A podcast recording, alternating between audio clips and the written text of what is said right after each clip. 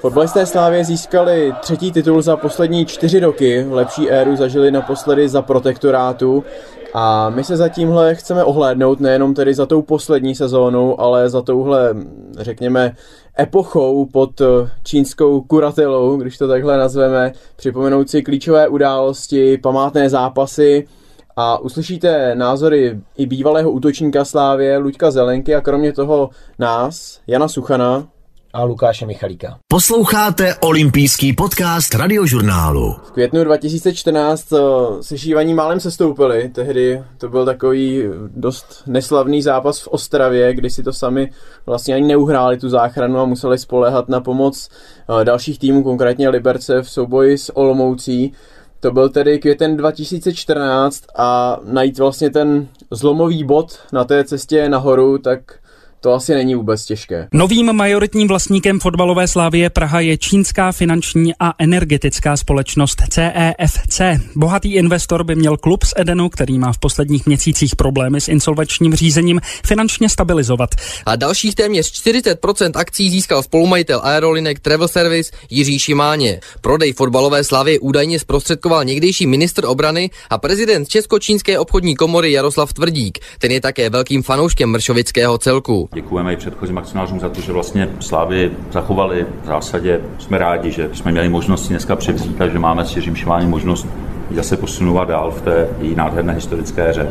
Příchodem jednak tedy čínských vlastníků a jednak i Jiřího Šimáněho vlastně skončily ve Slávi ty velké finanční problémy, skončilo insolvenční řízení, které Slávy nejenomže hrozilo, ale vlastně bylo i zahájené.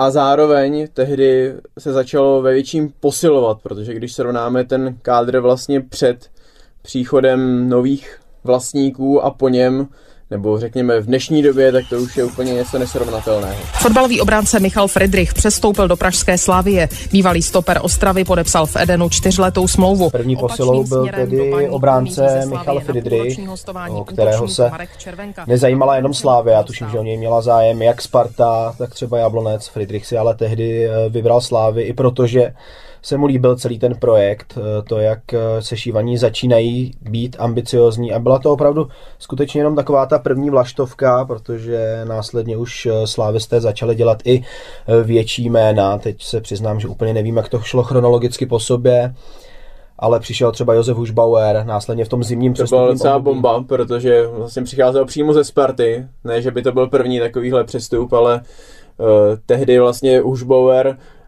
rok a půl předtím se stal nejlepším střelcem ligy. Ve Spartě získal tam titul a najednou šup a byl v Edenu. Pak tam začal stagnovat poměrně ve Spartě, ale ve Slavii se zase našel opravdu, potom to se k tomu určitě dostaneme.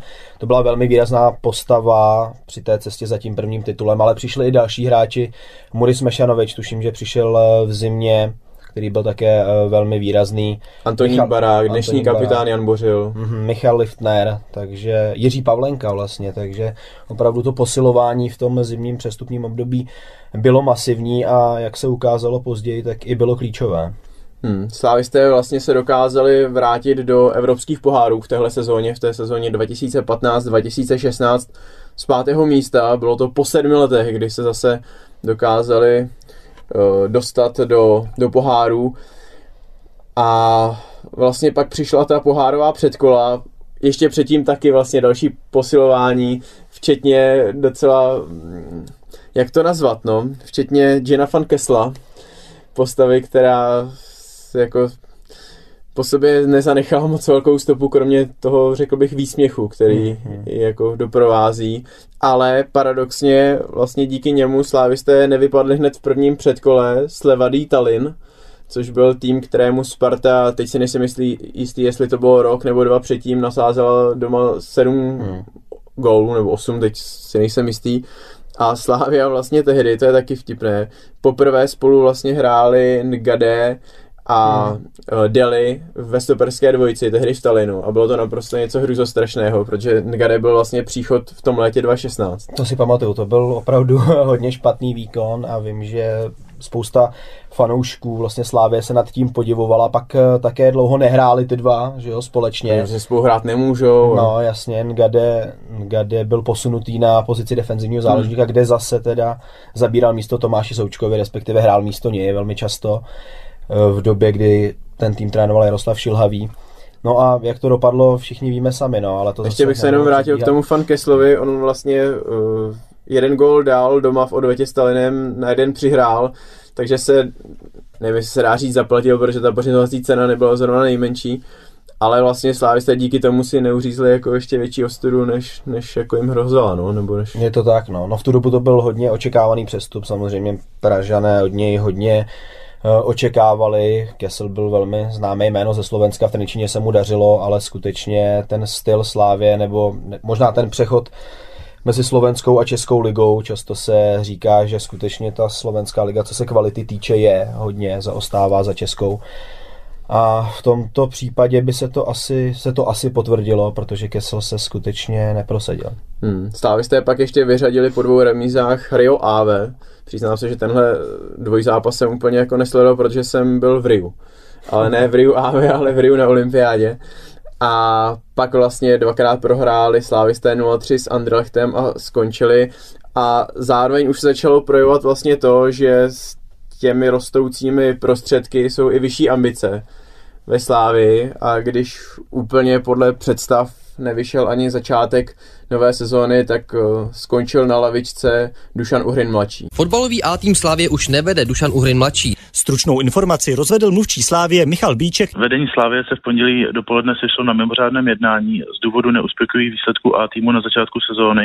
Rozhodlo o odvolání Dušana Uhrina z funkce trenéra A-týmu a Josefa Jinocha z funkce sportovního ředitele klubu. Klub z Edenu má za sebou čtyři ligová kola, porazil v nich pouze poslední Příbram. Pak se tedy samozřejmě hodně spekulovalo o tom, kdo vlastně Dušana Uhrina nahradí. V kuloárech se hodně mluvilo o Luboši Kozlovi. No, tehdy to byla i taková kontroverze, kdy se dostaly na povrch tyhle ty informace o těch jednáních a Luboši Kozlovi se nelíbilo údajně. Samozřejmě to jsou všechno takové věci jako zákulisní, že právě to někdo dostal jako na povrch a kvůli tomu snad došlo k nějaké jako rozmíšce a snad ty konci těch jednání, bůh ví, jak to tehdy bylo. No. Hmm.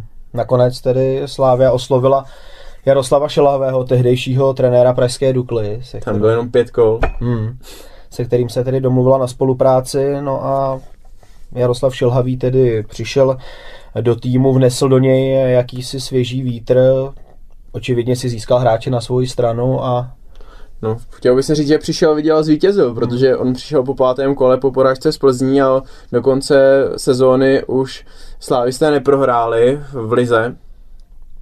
I teda je nutno říct, že například díky nafilmované penaltě Mingazova v poslední minutě derby, ale navzdory tomu vlastně se hrálo o titul až do posledního kola, protože se šívaní jakoby cítil jakový ten tlak, že to mají blízko, že by zase po nějaké té době mohli získat ten mistrovský titul a ke konci ztráceli.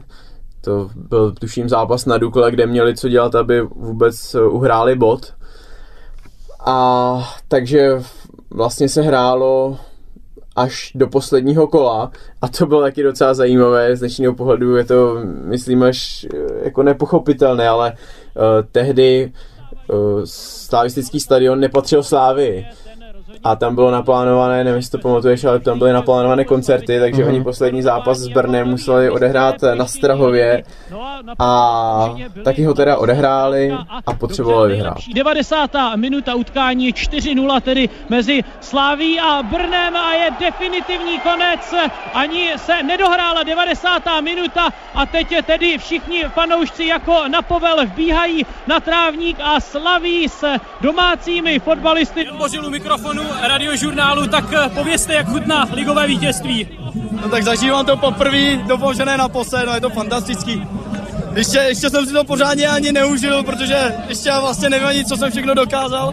U nás v týmu je velká obrovská síla, jak vejškové, tak i vnitřně, i psychicky a, a myslím si, že že Jirka Bílek a všichni spolu takhle ty starší kluci to v kabině dávali hodně dobře, bavili jsme se všichni a senkli jsme to a myslím si, že v tomhle tom je naše obrovská síla. To byl ten památný zápas s Brnem, který slávisté tedy ovládli, vyhráli ho jednoznačně čtyři nula a získali tedy svůj první titul po osmi letech. Můžeme se společně zamyslet, co je vlastně k tomu titulu dovedlo, tak rozhodně osoba Jaroslava Šilhavého, to je asi nespochybnitelné, protože opravdu ta jeho zásluha byla, byla hodně velká. On v podstatě samozřejmě ten kádr mu částečně připravil ještě jeho předchůdce Dušan Uhrin mladší, ale pod ním už to úplně nešlapalo. Jaroslav Šilhavý přišel, ustálil tu sestavu. Je, je to pravda vlastně, že, že se to tak jako sedlo a taky, co si pamatuju, tehdy se to hodně řešilo, že Slavia měla tehdy strašně fyzicky nadupaný tým, ale ne tak, jak to můžeme vidět dneska, jako naběhaný, když jako nechci říkat, že zaostávali, že to byly nějaký, nějací lenoši, ale že to byly statní uh, chlapy, na hlavičky výborní. Slávisté tehdy dávali hodně gólů ze standardních situací, třeba jeden z klíčových zápasů doma porazili Plzeň jedna nula gólem Michala Frydrycha, myslím z osmdesáté deváté nebo osmé devadesáté minuty, to si teď jako nevybavím úplně přesně, po rohu Jana Sýkory. A podobně vlastně oni byli schopni hrozit častěji, protože právě měli tam výborného lavičkáře Frydrycha, Deliho, Ngadea, Škoda. Škodu. Jo, a i, i prostě třeba jako záložnice, i třeba Antonín Barák prostě jako je, je docela chlap, takže i, i ti další hráči prostě jako na tom byli fyzicky, fyzicky dobře a v porovnání s Plzní nebo třeba s Spartou prostě v tomhle měli jednoznačně navrch. A ty jsi zmínil Michala Frydrycha, to je taky hodně zajímavá postava té první titulové sezony, protože dnes už nehraje tolik pravidelně jako předtím, ale v té první sezóně po tom svém příchodu hrál vlastně opravdu dost a navíc dával góly. On na to, že to je obránce, tak je hodně gólový, tuším, že... A on tehdy hrál pravého beka, což je z dnešního pohledu taky zajímavé, protože dneska, když už hraje, tak většinou jako stoper, anebo zaskakuje někde, dostřídává na konci těch zápasů, na, třeba i na krajích zálohy, nebo ve prostřed zálohy, kde je potřeba nahradit někoho nižšího na ty závěrečné závary. A další věc je ta, že v tu dobu měla skutečně Slavia dva gólové útočníky. Milan Škoda byl nejlepším střelcem ligy a o moc nezaostával ani Muris Mešanović, hmm. takže oba dva. A kolikrát tá... hráli i spolu, hmm. že, to, že to nebylo jenom na jednoho. A ještě vlastně třetí do party byl Van Buren, který hmm. těch gólů nedal tolik, ale taky vlastně tam byl cítit třeba zrovna, myslím, že v tom zápase s Duklou, že, že se prosadil, jak jsem zmiňoval. A co taky samozřejmě bylo zajímavé teďkon zpětně to, že Tomáš Souček, pozdější lídr, vlastně kapitán, tak jaro ve Slavii vůbec nehrál, protože odešel hostovat do Liberce kvůli hernímu vytížení. Takže v tu dobu ještě neměl třeba takovou zásluhu na tom titulu jako na tom hmm. následném. Hmm. Na tom jeho místě hrál, jak už se zmiňoval, Ngadeu. Hmm. Posloucháte olympijský podcast Radiožurnálu. No a pomalu se dostáváme před další sezónu. A tady se to podle mě začalo trochu jako drolit, protože tehdy se vědělo, že příští mistr český půjde do základní skupiny Ligy mistrů, což bylo po dlouhé době, a ty týmy některé jakoby se skoro zbláznily, mi, mi přišlo. Spartané angažovali po docela jako solidním jaru Petra Rady, angažovali Andreu Stramačonyho a kolem jedenácti zahraničních posil.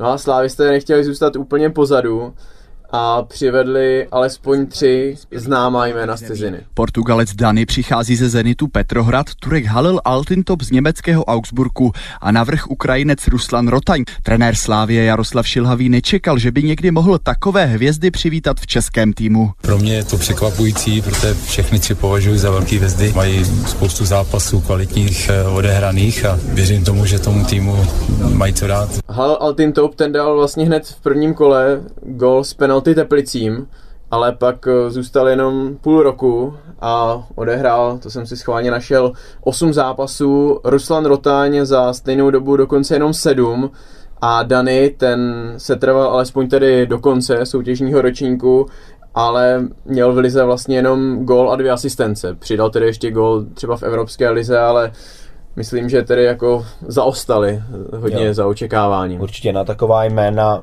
se samozřejmě všichni fanoušci těšili, věřili, že budou těmi rozdílovými hráči, speciálně Dani, to byla opravdu jako přestupová bomba, portugalský reprezentant, spoustu zkušeností s evropskými poháry, zahrál si s Ronaldem, ale jak už si zmínil, to očekávání rozhodně nenaplnil ani jeden z nich. No a tohle k tomu říká Luděk Zelenka. Jo, no, tak samozřejmě tyhle ty, uh, hráči, kteří jdou z ciziny a mají nějaký jméno, jsou, uh, řekněme, hvězdy a zkoušejí si to jako těho, česká liga, líbí se nám tady v Čechách a, a chci si to jako tady dohrát a, a ono to jako jenom takhle nejde. Tady pokud nemáte tu uh, ambici prostě se prosadit, být úspěšný, tak uh, v Čech, Čechách si to jako nemůžete odehrát. Ta česká liga uh, není tak kvalitní sportovně nebo fotbalově, ale, ale náročná je neuvěřitelně. A prostě jestli sem nějaký hráč přijde s tím, jako, že, že to tady odehraje a že si tady do, do, dovydělá peníze a že se tady pobaví životem, tak prostě tyhle ty hráči narazili všichni. A jestli to nepochopí, tak je to jejich chyba. A samozřejmě v tom je to riziko toho podnikání, že ne vždy, vždycky vidíte do, do hlav těch hráčů, že prostě třeba kupujete superplayera, který v Německu vypadal fantasticky a tady, tady je podprůměrný. Naproti tomu vlastně Plzeň vsadila na úplně jako jinou strategii. Tam jako dlouhodobě, že jo, se razí spíš ta československá linka, tak se razila i dál, vrátil se trenér Vrba, poté co si vyzkoušel národní tým a angažmá v ruské lize a přivedl si například Daniela Koláře, který už to vypadalo, že to vlastně má jako za sebou tu velkou kariéru a on pak rozhodl svými góly jak zápas se Sláví, tak se Spartou na podzim, takže jako zkusili na to jít jiným směrem na západě Čech a vyšlo jim to, protože oni, jestli si to pamatuješ, vyhráli prvních čtrnáct kol hmm. a za podzim si nazbírali čtrnáct bodů náskoku na druhou Slávy, která ze začátku se vlastně docela jako trápila a nevyhrála jako první čtyři zápasy venku. Hmm. A zároveň teda, kromě jako ligového kolbiště, tak se hrálo i o ligu mistrů. Tehdy vlastně slávisté, to byl takový motiv, že po deseti letech by se mohli vrátit do ligy mistrů, navázat na tu svou jedinou účast tehdy, nebo předešlou, kdy slavně porazili Ajax Amsterdam.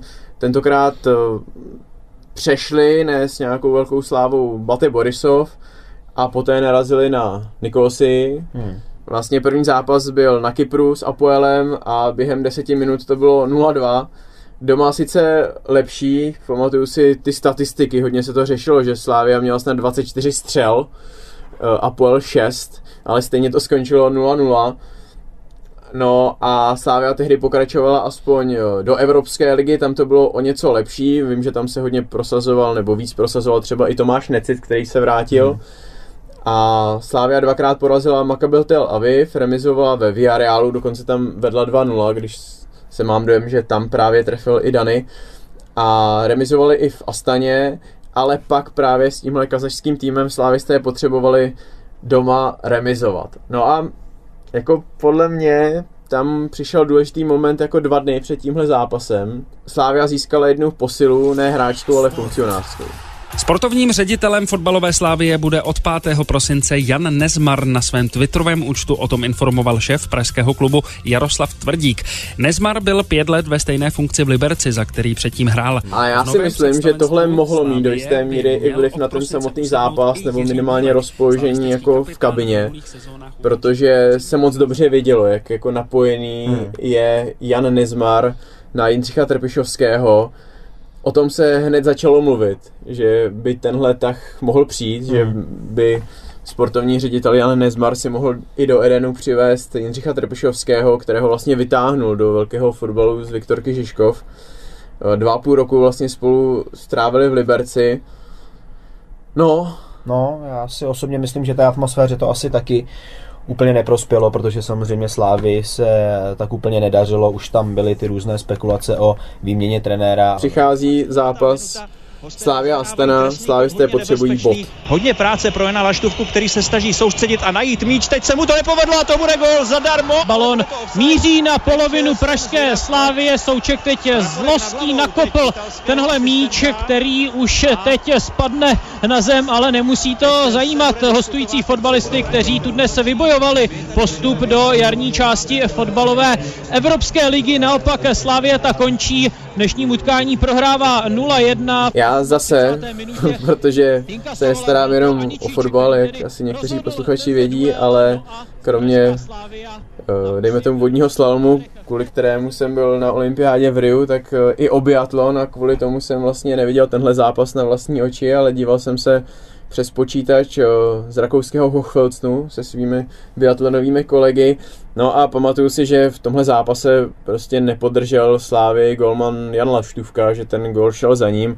A vlastně to se taky tak trochu táhlo tím podzimem. Ani tuším, že to bylo na, na tom Kypru, že nezachytal prostě tak, jak se očekávalo. Přichází jako náhrada za Jiřího Pavlenku, který k tomu titulu významně přispěl. Jana Štůvka, veleskušený golman, který za sebou měl zahraniční angažmá. V Karviné předtím chytal dobře a teď v Baníku taky většinou podává dobré, dobré výkony, ale ve Slávii mu to prostě, ať už z jakéhokoliv důvodu, prostě nevyšlo. A ještě se pamatuju na jeden moment toho podzimu, kdy vlastně se vytrácelo to, čím ta Slávia byla prostě výborná v té předešlé sezóně. Jaroslav Šilhavý jakoby cítil, že musí tu sestavu protáčet, hmm. že musí prostě dát každému aspoň nějakou tu šanci. Vím, že i Josef Hušbauer se k tomu někde vyjadřoval, že prostě to nebylo dobře, hmm. že se to strašně točilo, že prostě nebylo vůbec jako výjimečné, když se protočilo třeba šest sedm hráčů ze sestavy a tam prostě nebyly ty návyky, automatizmy a prostě hodně, no. Slávy to škodilo tohle. No, no a půl roku po titulu přichází tedy konec Jaroslava Šilhavého ve funkci.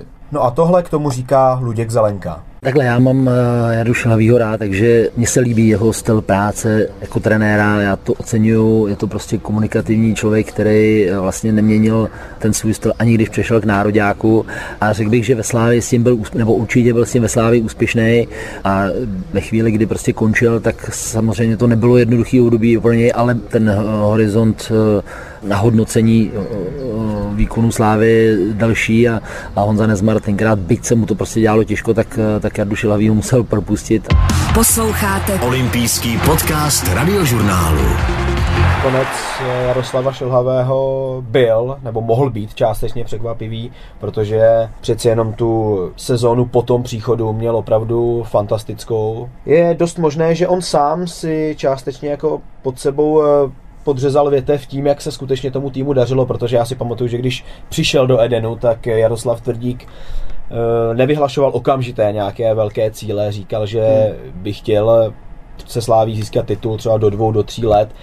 Možná na neštěstí pro Jaroslava Šilhavého, on ho získal hned tu první sezónu a rázem ten tlak už byl zase vyšší a vedení klubu už s ním potom nemělo tu trpělivost. Na druhou stranu vlastně u Dušana Uhrina se také jako nevyhlašilo útok na titul, on v první sezóně skončil pátý s tím týmem, což si myslím, že bylo tak jako relativně jako v pohodě a stačilo prvních pár kol nové sezóny a už taky jako letěl, takže otázka je, jak by to bylo s Jaroslavem Šilhavým dál, ale samozřejmě jako chápu, že to bylo takové trpké. Posloucháte podcast Radiožurnálu. Dostáváme se k dalšímu, podle mě klíčovému momentu toho slavistického vzestupu, protože byť měli v Edenu titul, tak si myslím, že ta úroveň, na které jsou dnes, tak je ještě o několik pater výš. A tím momentem je tedy, už jsme to trochu naťukli a bylo to i do jisté míry očekávané, byť trochu kontroverzní, příchod z Liberce trenéra Jindřicha Trpišovského. Ten cíl pro nás je posunout to těžiště co nejvíc k soupeřově bráně a zjednodušeně řečeno od první do devadesáté minuty útočit. Ať už budeme útočit s míčem nebo útočit na míč, když ho mít nebudeme, takže jako náš cíl je zvýšit nebo hrát co nejvíc prostě aktivně. Tak určitě s tím úvodem angažmá Jindřicha Trpišovského ve Slávii je spjatá ta legendární hláška o totálním fotbale, což mu potom spousta fanoušků, ale i odborníků mlátila o hlavu. No, ono hlavně hned v prvním zápase slávisté prohráli v Jihlavě, no, to se hned nabízelo. Ale fakt je ten, že postupem času Jindřich Trpišovský Slávy zvedl, přestal stavět některé hráče, třeba už zmiňovaný Dany si pod Jindřichem Trpišovským v podstatě nekopl a bylo znát, že ten kádr začíná stavět k obrazu svému, v podstatě celou tu hru postavil na Tomáši Součkovi, kterého dobře znal, jak už z Viktorie Žižkov nebo z Liberce. Začal si tedy přivádět posily, které znal třeba z minulosti, speciálně ze svého bývalého působiště z Liberce, takže přišel golman Ondřej Kolář, je známé, že Jindřich Trpišovský pro ten svůj styl fotbalu potřebuje brankáře, který umí nohama, který hraje takové libero, v podstatě hodně pomáhá s rozehrávkou. Na pravou stranu si přivedl Vladimíra Coufala, což byl taky fantastický tah, dnes to vidíme. Ondřej Kudelu do obrany, což já se přiznám, že byl jeden z těch hráčů, o kterých jsem si říkal, no jako to moc nechápu, jo. A takových bylo víc, kteří přicházeli do Edenu a od určité doby už uh, si dávám jako bacha na tohle hodnocení, protože uh, opravdu musím říct, že pokud někomu věřím, že se jako trefuje do hráčů, tak jsou to Trpišovský s Nezmarem, protože samozřejmě nějaké drobné omyly tam u nich taky jako nastaly, můžeme zmínit, byť se dostáváme už jako dál, ale tak můžeme to předestřít. Jusuf, Pokorný, Baluca, Matoušek, to jsou hráči, kteří minimálně doteď jako neprokázali to, že to byly dobře investované peníze nebo do, dobré podpisy, ale, ale jinak i, i Ondřej Kudela, prostě to byla vyložená pecka z dnešního pohledu. To rozhodně, no. A i Ondřej Kudelovi rozhodně prospělo to, že se vůbec ve své kariéře shledal s Jindřichem Trpišovským, protože já si ho pamatuju ještě v dresu Boleslavy, kde to byl spolehlivý stopér, ale už se asi úplně nečekalo, že udělá nějakou buhví jakou kariéru v uvozovkách na stará kolena, ale pak se i trošku s přispěním Milana Baroše dostal z Mladé Boleslavy do Liberce, no a tam začal hrát fantasticky a poté, co vlastně Jindřich Trpišovský odešel do Slávy, tak na něj v podstatě okamžitě ukázal a on tu důvěru splácí dodnes. Mimochodem tohle říká k Jindřichu Trpišovskému náš dnešní expert Luděk Zelenka. V těch velkých týmech je strašně důležitý uh, ty hráče nadchnout pro ten svůj fotbal. To znamená, ty hráči tomu musí věřit, ne jenom si to odehrát, ne jenom hraju tady, mám tady smlouvu a prostě budu hrát tak, jak to cítím já. Ne, oni se musí jako podřídit týmu a Trpišovský má uh, auru výbornou, která, která, která většina těch hráčů to přesvědčí. V rychlosti můžeme doříct vlastně zbylé události sezóny dva tisíce sedmnáct dva tisíce osmnáct, té, do které tedy naskočil Jindřich Trpišovský v polovině do Slávie. Sešívaní dohráli sezónu ne úplně bez problému, ale dohráli na druhém místě, získali pohár. No a dostáváme se do léta, dostáváme se do dalšího souboje o Ligu mistrů a dostáváme se ke kontroverznímu, hodně kontroverznímu předkolu s Dynamem Kyjev, kdy vlastně se šívaní se cítili hodně poškození těmi verdikty rozhodčích. Začalo to vlastně už doma, kde remizovali jedna jedna a ta branka padla, nebo minimálně uh, ta rozhodující přihrávka za obranu na Verbiče byla ve chvíli, kdy byly dva míče na hřišti. Slávisté samozřejmě, že když se dostanou dva míče na hřiště, tak to není předušená hra, takže jako mohli a měli jako hrát dál, ale cítili tam takovou drobnou křivdu. A pak ještě mnohem horší to bylo v odvetě na Ukrajině, kde nejdřív jim neuznali branku z offsideu, to byla taková sporná situace, neříkám, že to bylo jasné poškození pražského klubu, ale minimálně takové otazníky tam byly a zároveň druhý gól na nula dva dostali slávisté ale úplně z jasného offsideu. Hmm. A poté přišly ty slavné tweety Jaroslava Tvrdíka na adresu UEFA a na adresu pánů Surkisu, tedy jednoho místopředsedy UEFA a jeho bratra, který šéfoval Dynamu Kyjev. No, takže to nebylo úplně nejzářnější, ale pak vlastně slávisté dokázali na podzim postoupit ze skupiny Evropské ligy, alespoň, kde se střetli s Bordeaux, Petrohradem a Kodaní a v lize se tak tahali, řekněme, z Plzní a tím se dostáváme pomalu k roku dva tisíce devatenáct, u kterého se zastavíme asi nejvíc, protože to byl po všech stránkách prostě rok báječný. Já si teda pamatuju na zápas v Chenku, což bylo vlastně první utkání, nebo dvojzápas vlastně nejdřív doma s Chenkem a pak v Chenku v Evropské lize. A tehdy slávisté doma remizovali nula nula a letělo se do Belgie a já když jsem před sebe dostal, tam jsem tehdy byl, to nebyla žádná olympiáda, ani biatlon, když jsem dostal soupisku, tak jsem si říkal, aha, slávisté se už chtějí soustředit na ligu, už budou šetřit hráče.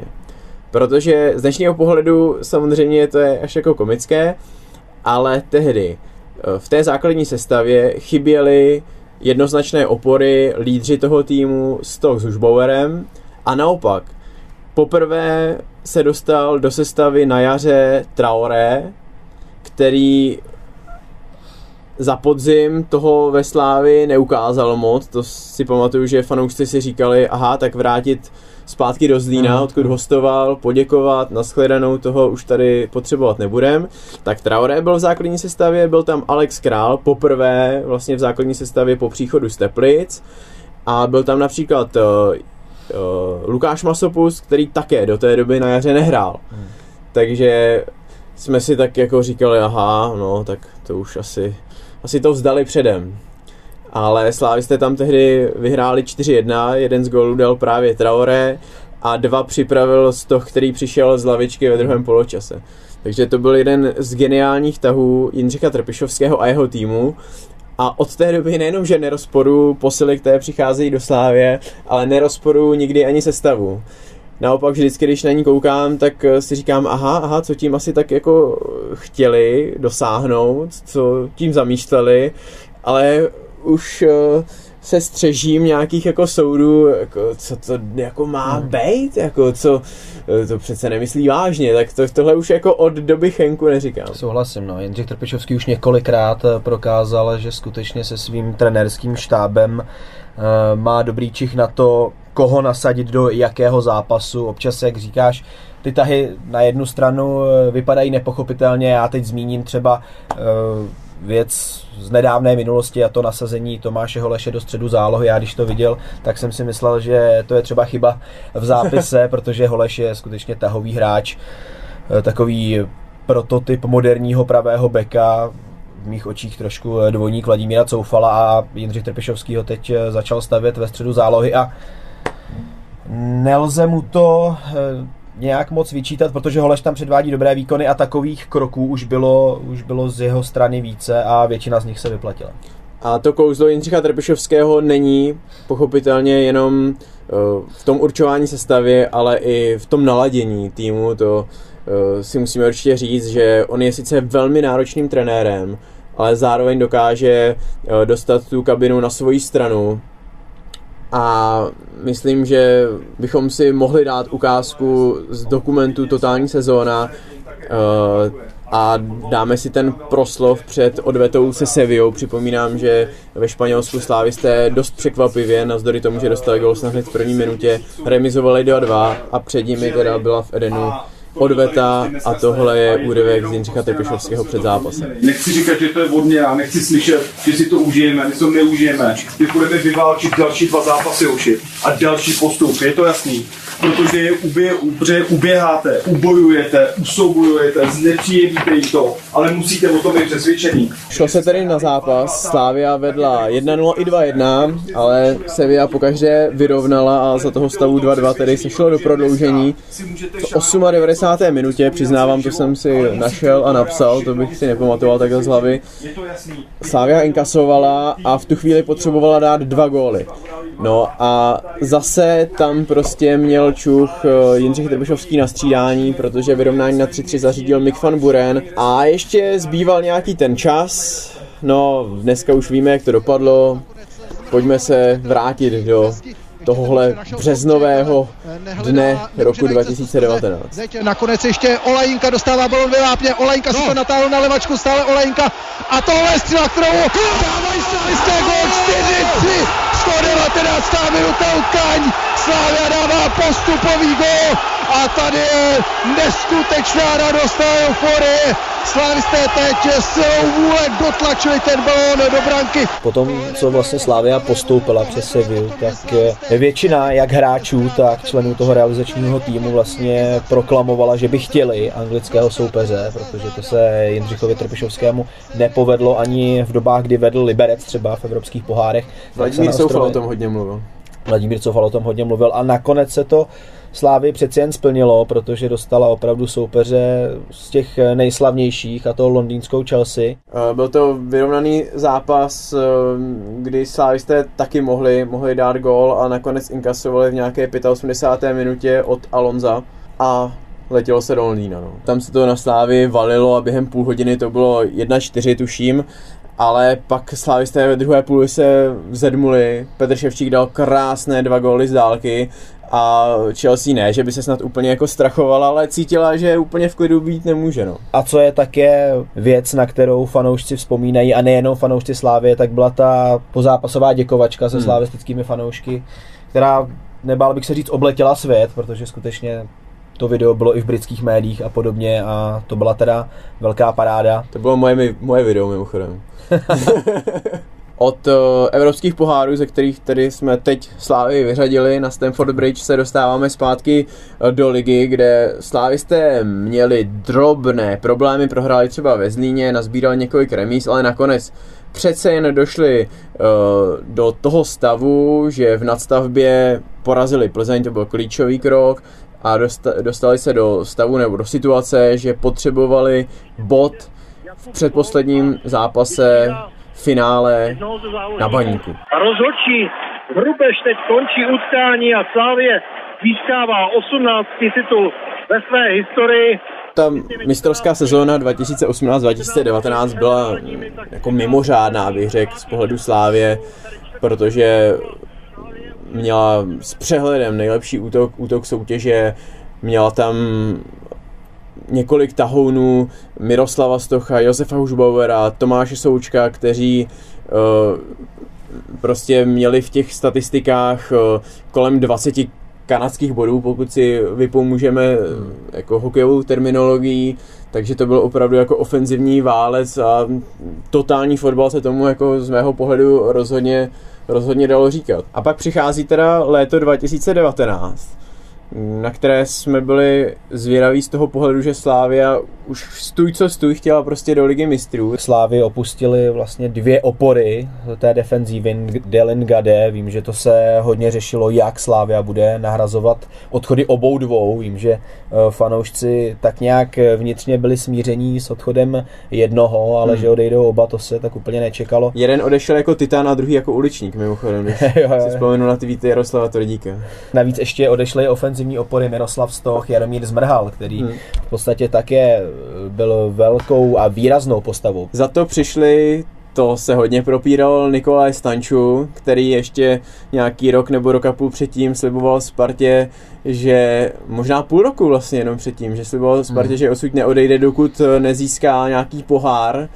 No a za chvíli už byl Ferenu. A další pecka přestupová, hlavně s odstupem vlastně, nebo stačil nějaký odstup několika měsíců, tak prostě byl David Hovorka. To zase byl člověk, o kterém se pochybovalo, jestli na to má, jestli to zvládne, protože ve Spartě už mu taky jednou chtěli dát takovou šanci, že by kolem něj stavěli defenzivu a ono to pak nevyšlo, odlifrovali ho, když to takhle nazvu, do Jablonce a odsud si ho Slavia přivedla a stačilo víceméně pár zápasů a ukázalo se, že prostě to je přesně ten hráč, který může nahradit Deliho Ngadea a že to prostě jako je hráč, který vyrostl do reprezentační formy. Jo, já naprosto souhlasím. To spojení Jindřich Trpišovský, David Hovorka je taky dlouhodobé, on si ho vlastně vytáhl ze Žižkova do Liberce. Já vzhledem k tomu, že jsem z Liberce, tak Slovan jsem vždycky sledoval hodně, tak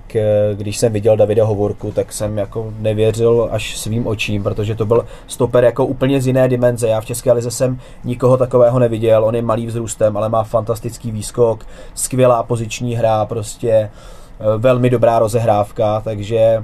A ještě ty emoce. Tolik tedy přestupové léto dva tisíce devatenáct, nebo... Ještě vlastně pak tam ještě k něčemu došlo, třeba přichází i Tomáš Holeš a dostáváme se k zápasům s Kluží o Ligu mistrů. Slávisté výborně nakročili už v Rumunsku, jednak díky takové, já bych to nazval, snad se na mě nebude Lukáš Masopust zlobit, haluzi, protože sice to bylo secvičená záležitost, centr z rohového kopu za šestnáctku a volej, ale ta střela se Masopustovi podle mě ne, nepovedla úplně jako tak, jak chtěl. Ale skončila v síti, to je samozřejmě nejdůležitější. Ondřej Kolář potom chytil penaltu. Vím, že se to řešilo, že to snad byla možná jedna z prvních v jeho kariéře, že ono jako penalty moc chytat neumí, ale tuhle opravdu chytil. I vlastně v téhle sezóně. Zatím se na něj kopaly dvě v lize a on sice nedostal, nedostal branku, mm. ale ani jednu nechytil, protože vlastně ti soupeři netrefili branku, neotrefili tyč. A dostáváme se k odvetě. Slávia Plzeň. A otevírá se prostor pro Bořila, Bořil už je na hranici pokutového území, tak už je ve vápně. Je levačka, je to gól!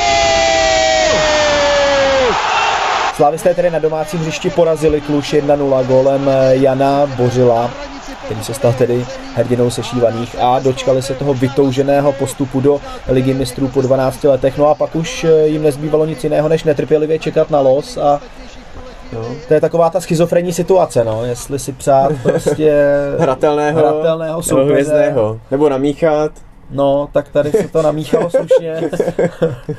Tady se protřepalo a nemíchalo. Slavia Praha. There's a time of Slavia Praha. Slavia Praha to the group F. Group F for Slavia Praha. It's quite a challenging group actually. Barcelona, Borussia Dortmund, Inter and Slavia Praha. Takže jak už samozřejmě víme zpětně, tak se Slavia dostala do základní skupiny Barcelonu, Dortmund a Inter Milan, takže naprosto smrtící kombinace. Já myslím, že si všichni asi vybavíme ten obličej Tomáše Syrovátky, jednoho z funkcionářů vršovického týmu, který seděl přímo na tom losování, jak se začal smát. Co jsi vlastně čekal od Slavie v Lize mistrů? No, já se přiznám, že jsem čekal hodně málo, že opravdu ten hmm. los byl tak smrtící, že jsem se vůbec nedivil těm předpovědím jak odborníků, tak fanoušků, že skutečně jestli Slavia udělá jeden, dva body, tak to bude moc, a myslím si, že nikdo by se ani nedivil, protože skutečně Inter, Barcelona a Dortmund, to jsou tři kolosy a měli by být někde úplně jinde fotbalově. No. Ty body nakonec v Lize mistrů opravdu byly jenom dva, ale úplně to nekorespondovalo s tím, co vlastně slávisté předváděli.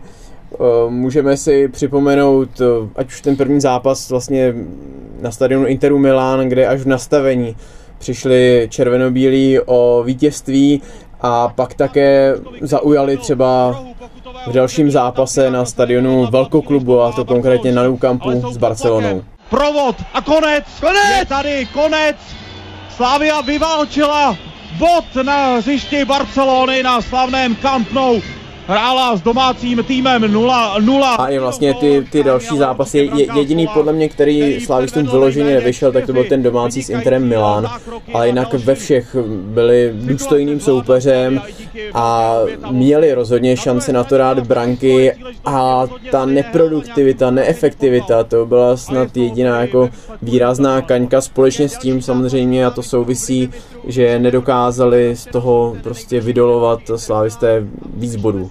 Ale Luděk Zelenka, ten alespoň co říká, tak byl vlastně spokojený s tím, jak se slávisté prezentovali. Byl jsem nadšený, no, byl jsem nadšený, protože proti takovým velikánům se Slávie nezalekla a hrála, snažila se hrát ten svůj fotbal, ne vždycky to vyšlo, ale, ale z toho, jak se prezentovala, já jsem nadšený. A vlastně do toho, řekl bych, perfektního roku, nebo skoro perfektní, vždycky to může být o něco lepší, ale skoro perfektního roku dva tisíce devatenáct zapadá i ten ligový podzim, protože slávisté, přestože že prošli opravdu velkou proměnou, ještě k tomu přibylo po vylosování Ligy mistrů odchod Alexe Krále a naopak přišli třeba Lukáš Provod, což bylo úplně neznámé jméno, dalo by se říct, tak slávisté na podzim ztratili v lize jen vinou tří remíz a dostali jenom čtyři góly.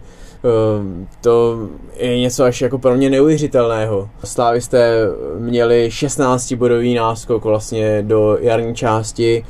A s tím vlastně dá se říct, že souvisí i to, jakým způsobem přistoupili k tomu zimnímu přestupovému oknu, kdy vlastně nechali odejít tři opory, velké opory. Tohle říká k přestavbě slavistického kádru bývalý útočník sešívaných Luděk Zelenka. Prostě musíte to mít uh, tu hierarchii správně nastavenou a, a všichni lidi tomu musí věřit. A myslím si, že to se ve Slavii daří a že, že to tam je správně jako nastavený, a víceméně je to jenom o hledání typologických hráčů, který trenérovi sednou a, a potom jim musí dát šanci. Já, když prostě si vzpomenu na zimu, který prostě odehrál dva zápasy nebo tři zápasy v Olomouci a teďka je prostě jako základní stavební kámen a všichni si říkají, to není možné, jako je to, že ligový nováček a, a je, je prostě v ose týmu. To jaro si přiznejme, že nebylo až tak jako zářné, minimálně ten úvod. No, ten začátek, který Slavii vůbec nevyšel, a paradoxně tedy si myslím, že ta koronavirová pauza jim přišla vhod, protože Bůh ví, jak by to bylo, kdyby se pokračovalo normálně v sezóně. Tam v tom úvodu skutečně postráceli hodně bodů. Oni prohráli na Bohemians, prohráli na Slovácku, sice porazili doma Opavu, ale pak ještě remizovali v derby se Spartou. Hmm. Takže během vlastně čtyř kol oni získali jenom čtyři body a ten náskok se smrskl ze šestnácti bodů na osm, pokud se nepletu. No a po té koronavirové pauze se vlastně několik těch hráčů se strašlivým způsobem jako vytáhlo nahoru. Říkám strašlivým, tak vlastně jako spíš pozoruhodným, řekněme, Niko Stanciu. Ten jako za celou tu dobu, co byl ve Slavii, tak do té doby ne, že by hrál špatně, ale taková ta nadstavba tomu prostě chyběla a teď se konečně dostavila. O Davidu Zimovi ostatně mluvil Luděk Zelenka, to není potřeba dál rozebírat a takových jako výkonů, vlastně přidejme si k tomu, že se zranil Olayinka, hmm. takže další oslabení. A ten tým je vlastně úplně jiný, kromě asi tří hráčů v současné době, než ten, který vyhrál ten první titul pod Jaroslavem Šilhavým. Takže je to jenom pár let, ale ta proměna je obrovská. I vlastně typově, i tím stylem, co Slavia hraje, prošla obrovským vývojem, zatímco některé týmy, nebudu jmenovat, ale dívám se na druhý břeh Vltavy, tápou vlastně dlouhodobě. Tak slávisté, co zvládli vlastně vystavět a poté ještě upgradeovat, posunout dál, tak to je něco výjimečného. Souhlasím, určitě Jindřich Trpišovský znovu už několikrát prokázal ten výjimečný čich na hráče, to, že přivedl v podstatě Lukáše Provoda, kterého nikdo neznal, David Zima, bavili jsme se o tom, dokáže prostě nahrazovat ty klíčové opory a proto je Slávě tam, kde je. Skrotit Masopust dává Ševčíkovi gól! Petr Ševčík vyvolal euforii tady v Edenu a může to být klidně mistrovská euforie. Velká radost přímo pod tribunou Severka, běží všichni hráči, kteří jsou právě na trávníku v Sešívaném. Konec zápasu, slavisté skáčí na sebe. Tohle je veliká radost pro tým, který si dnes oblékl červeno-bílé své historické tradiční dresy. Třetí titul za poslední čtyři roky, velká euforie v Edenu. Co dál teď čeká za výzvy pro Slávy podle tebe? No, jsem na to hodně zvědavý, protože samozřejmě vše bude odvislé od toho, kdo, jestli tedy někdo Slávy opustí. Myslím si, že někteří hráči, pokud ještě pomýšlí na zahraniční angažmá, tak mají nejvyšší čas. Teď mám na mysli hlavně tedy krajní beky, oba krajní hmm. beky, jak Jan Bořil, tak Vladimír Coufal. Nevím, jak to má Jan Bořil, jestli o tom přemýšlí, ale minimálně Vladimír Coufal, když se před časem objevilo to laso z Freiburgu, tak minimálně uvažoval o tom, že by to zkusil, říkal, že ho to láká, ale tehdy to nevyšlo, tak uvidíme, co letos, takže samozřejmě to bude hodně podstatné, no a samozřejmě pokud se Sešívaní dostanou do Ligy mistrů, tak už nebudou chtít překvapovat jenom dobrou hrou, ale i výsledky, protože předpokládám, že jestli se probojují do té základní skupiny, což bych jim samozřejmě moc přál, tak o moc těžší los už snad mít nemůžou. No, to, to už opravdu asi nejde. No, otázka je také, jak už to naznačoval, v jakém stavu bude ten kádr. Předpokládám, že by se třeba mohli vrátit někteří hráči z hostování, protože teď na jaro měla Slávě opravdu uzounký ten, ten tým a no, podle mě slabší prostě, nebo určitě slabší než před rokem, kdy si vybojovala tu Ligu mistrů, včetně Tomáše Součka třeba, že jo, to jako se těžko nahrazuje. A teď je otázka, nakolik půjde ten tým třeba i posilovat, vzhledem k tomu, jak se teď říká, že ta finanční situace hmm. není úplně nejlepší. Tak se nechme překvapit, třeba to rozebereme v dalším podcastu. Od mikrofonu se loučí Jan Suchan a Lukáš Michalík. Poslouchali jste olympijský podcast Radiožurnálu. Všechny díly olympijského podcastu najdete například v aplikaci Můj rozhlas tečka cé zet, na webu Radiožurnálu anebo v nejrůznějších podcastových aplikacích.